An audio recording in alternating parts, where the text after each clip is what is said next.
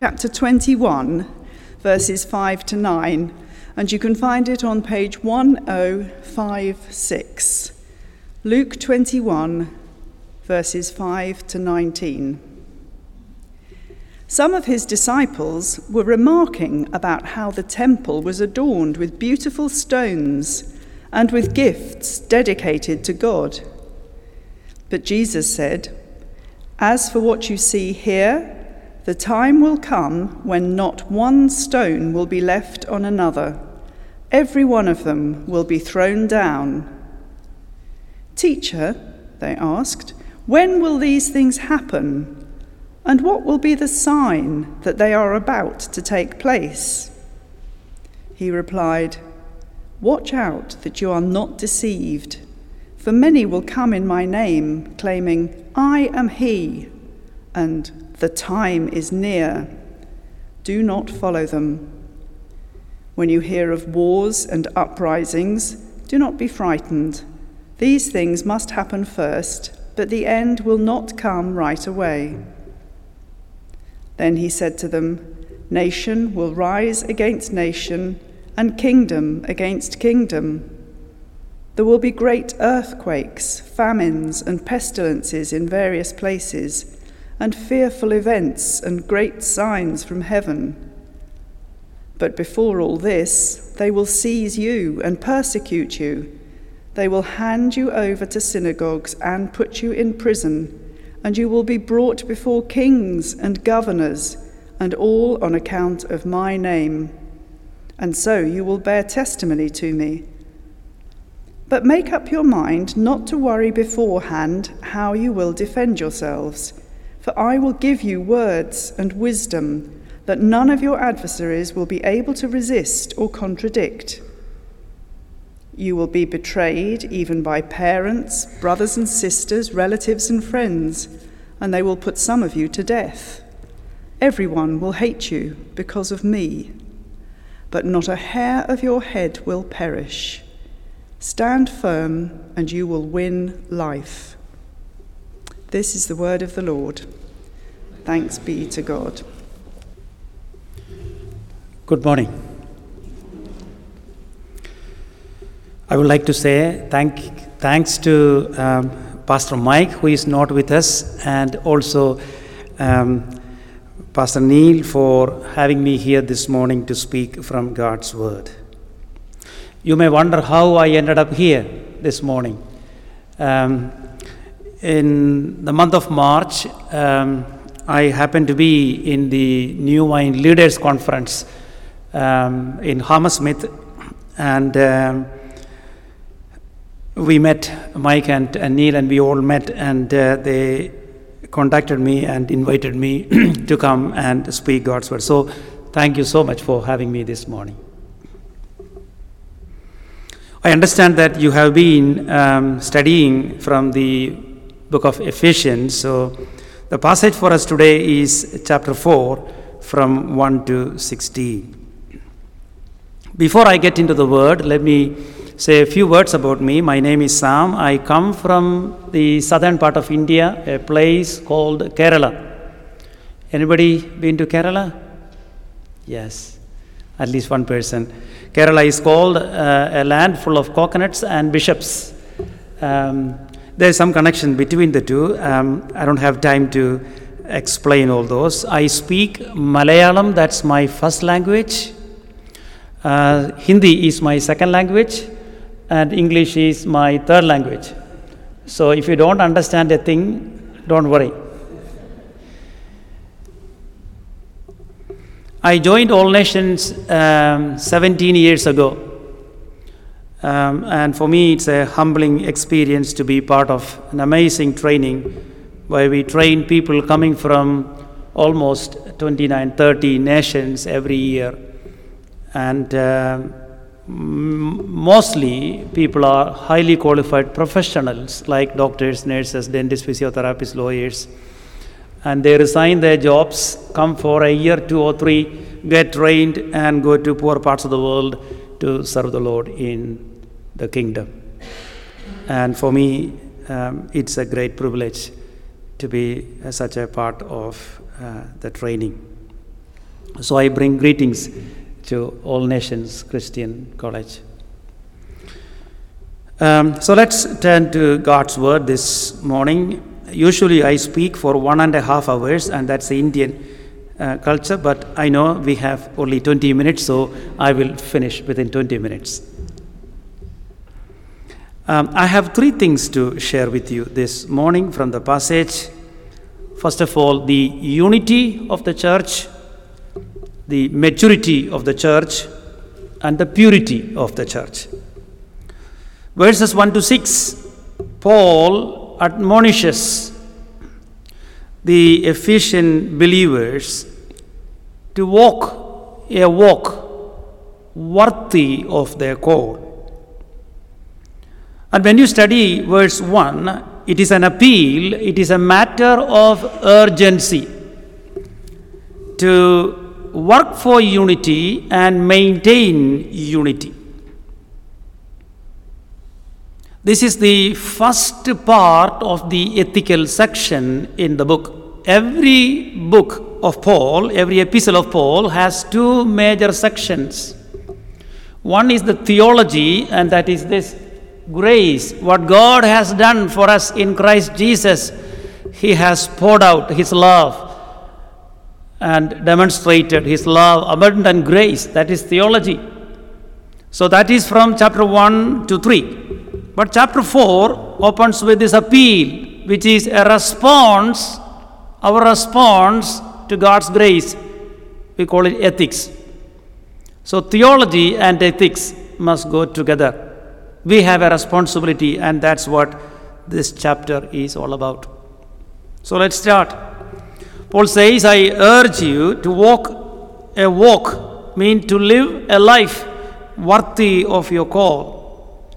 And the word worthy or worthiness is a word used for balance. A balance? Yes? I remember being a small boy in India, go to the grocery shop and buy 500 grams or 1 kilogram or 2 kilograms of sugar or salt or whatever. And they put a 1 kilogram of weight on the, on the one side of the balance and on the other side they put the product, salt or sugar or whatever. And how do we know whether it is 1 kilogram? Because there is a needle in the balance. And if the needle is straight, that means it is of equal weight. Paul is using that terminology of equilibrium. Worthy mean being straight. So that means what God has done for us, amazing grace. Equally, we have a responsibility to live our life, our life being straight with God. So, walk a walk worthy of the call. So, this call is a call for unity, and that is up to verse 6. But if you continue to read chapters 4 and 5, you see there are three, there are five types of walk. Here in the first few verses, we see walking in unity, and that's our theme this morning together walking in unity.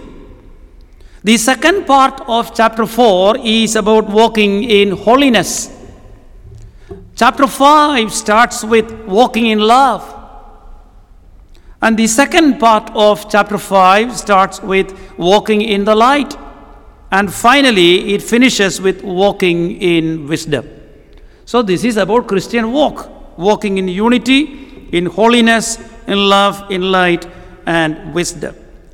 To maintain unity, Paul says we need to have five ingredients.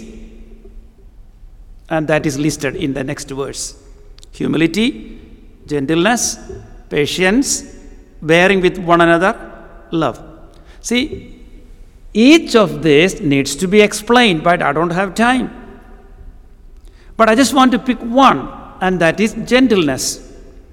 We may think gentleness is something like, okay, we just, uh, humility and gentleness, we are like a kind of doormat, and people stamp on us, and the way we look, the way we walk, and no, that's not gentleness and humility. Gentleness here in this context is likened to a dog.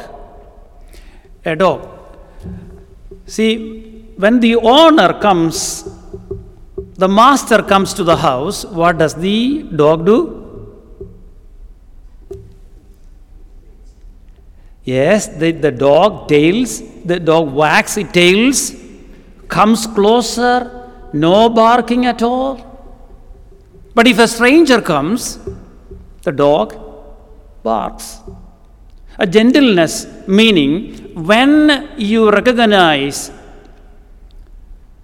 the master you love, and when you recognize a stranger, you bark. When you, when you recognize a stranger, you bark, and when you recognize your own master, you laugh. That is the word used there. Gentleness is not the other way around. When you see sin, you need to bark at it. And when you need to see godly things, embrace it. And that is gentleness. Sin needs to be confronted. Humility, Paul says to the church in, uh, to the Ephesian leaders in Acts, I served with humility. Actually, he is showing his own example through his example when he said, With great humility I served. We see that in Acts 20 19. So, this is not a strange message because Paul already talked to them in Acts chapter 20, verse 19. It's very interesting. He says, make every effort to maintain unity, meaning to take pains to keep the unity. And the Spirit gives the unity, but we need to maintain it. And he says, there is one body, one Spirit, one hope, one Lord, one faith, one baptism, and one God and Father of all. If you look at the previous chapter, chapter 3, verses 16 and 17, there, Paul prays for three things for the Ephesian Christians. Uh, you might have looked at in the last week. He prays, verses 16 and 17, that you may have inner strength from the Holy Spirit, you may have abiding presence of Christ in your hearts, and then you might be rooted and established in love to realize how wide and long and high and deep is the love of God. And that is amazing. Paul is using two metaphors rooted and established. Rooted is a kind of biolog- uh, botanical imagery, and established is an architectural imagery. And we know what happens when building doesn't have foundation and plants doesn't have soil and that is the imagery you must be rooted and established in love Paul is saying your foundation to stand and your root to grow. It is sand. It is the, the, the sand and the foundation, it is the love. For you to continue in your Christian life, you need foundation and you need sand or soil, and the foundation and the soil is love. I just want to ask a question before I go further. Do we have enough sand or enough soil and good foundation? Paul is saying we need to have love to maintain unity. So he is praying for love, he is praying for unity. It's very interesting. Why? Why is this? If you look at John 17, Jesus is praying for unity. Father, I pray that they may be one as you and I are one. Maintaining unity is not an easy task. God could create the whole world with a simple word let it be, and there was. But to make two people one, Jesus is praying. Father, I pray that they may be one, as we are one. What a paradox! The Lord who could create the whole world with a word, now he is agonizing.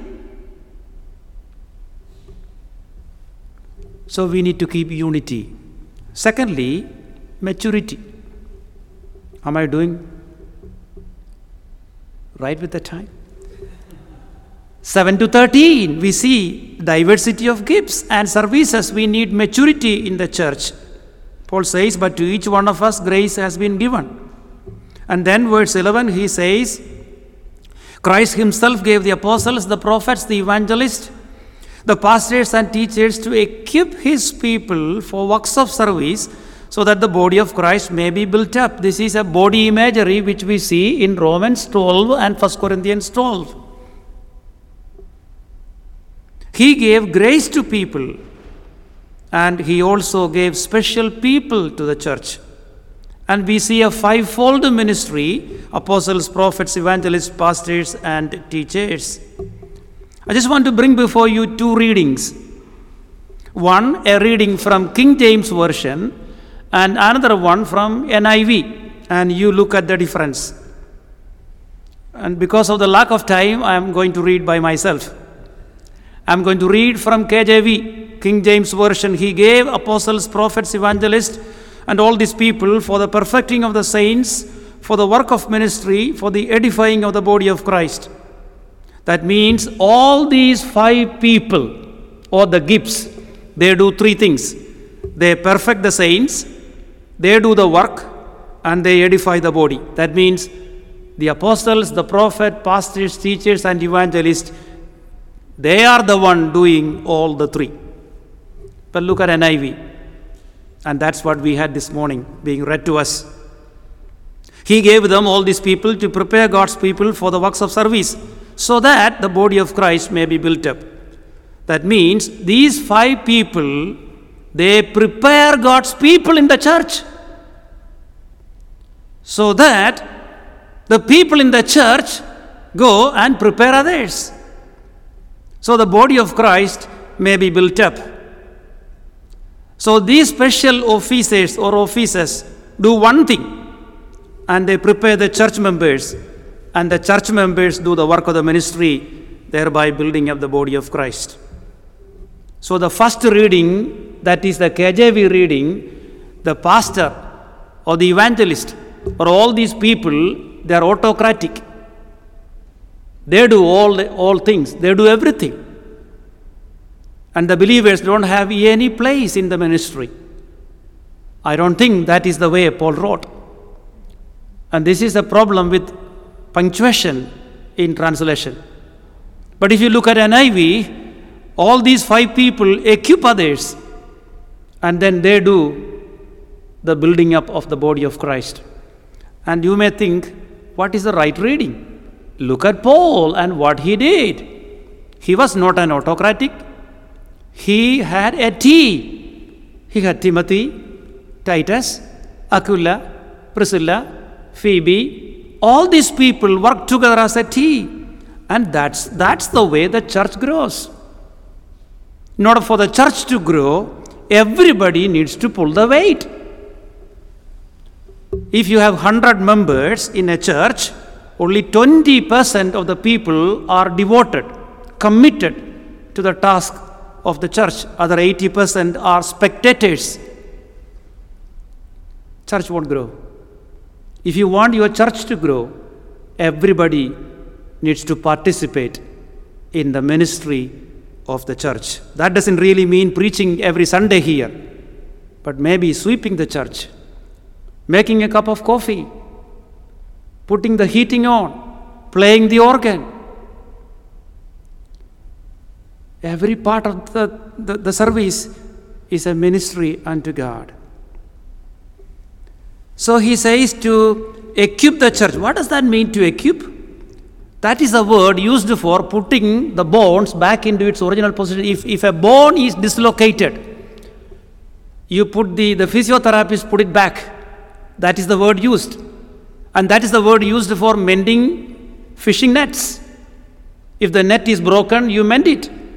So, the ministry in the church is mending, restoration preparing to train and equip saints, putting the bonds back into its original position. So that's why Christ gave these people to church, so that they can bring the believers to maturity and completion of works for the service, which is diaconia, from which we have the word deacon. Deacon simply means not a title, it is service. Service, ministry is service, not circus. Ministry is service, servanthood, not circus. We all attain to the unity of the faith. And here it is interesting, it, it applies to all members of the church. The whole church in unity. It is not individualistic, it is corporate. but in in Colossians, it is individual as well. He says, Colossians 1.28, I may do all these things so that I may present everyone perfect, mature in Christ. So Paul's agony is individually and as a corporate body, we will grow in maturity together to the measure of the stature of the fullness of Christ.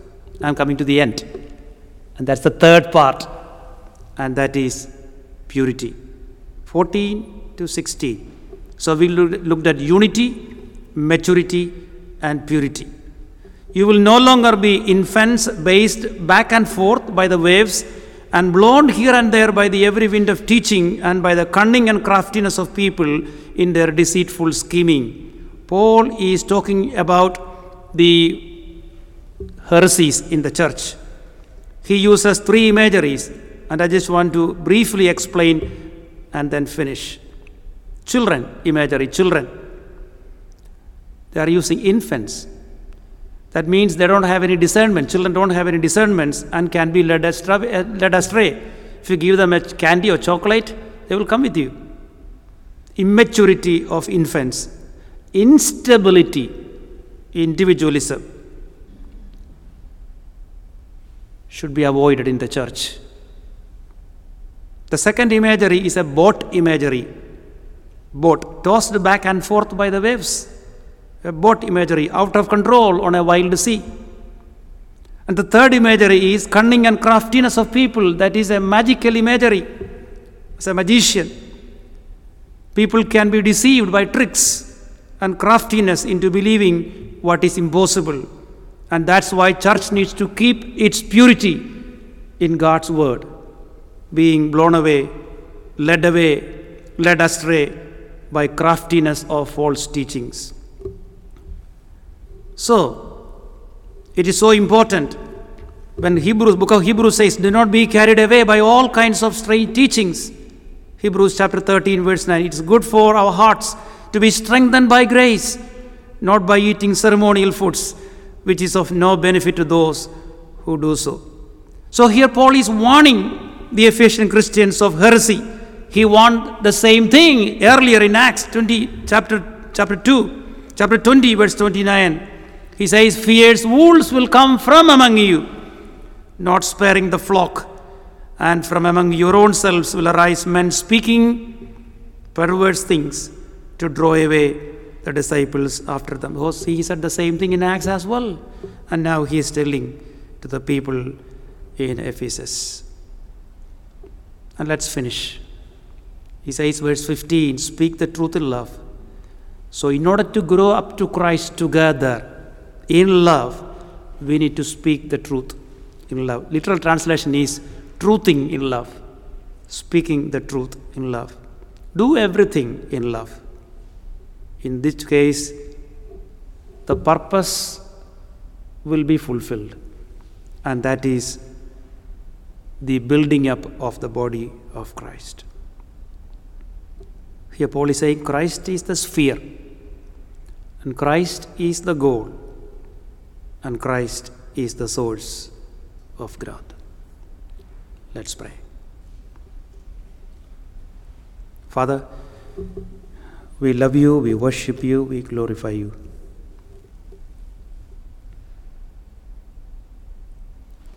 We pray that you would enable us to walk a walk, to live a life worthy of your call,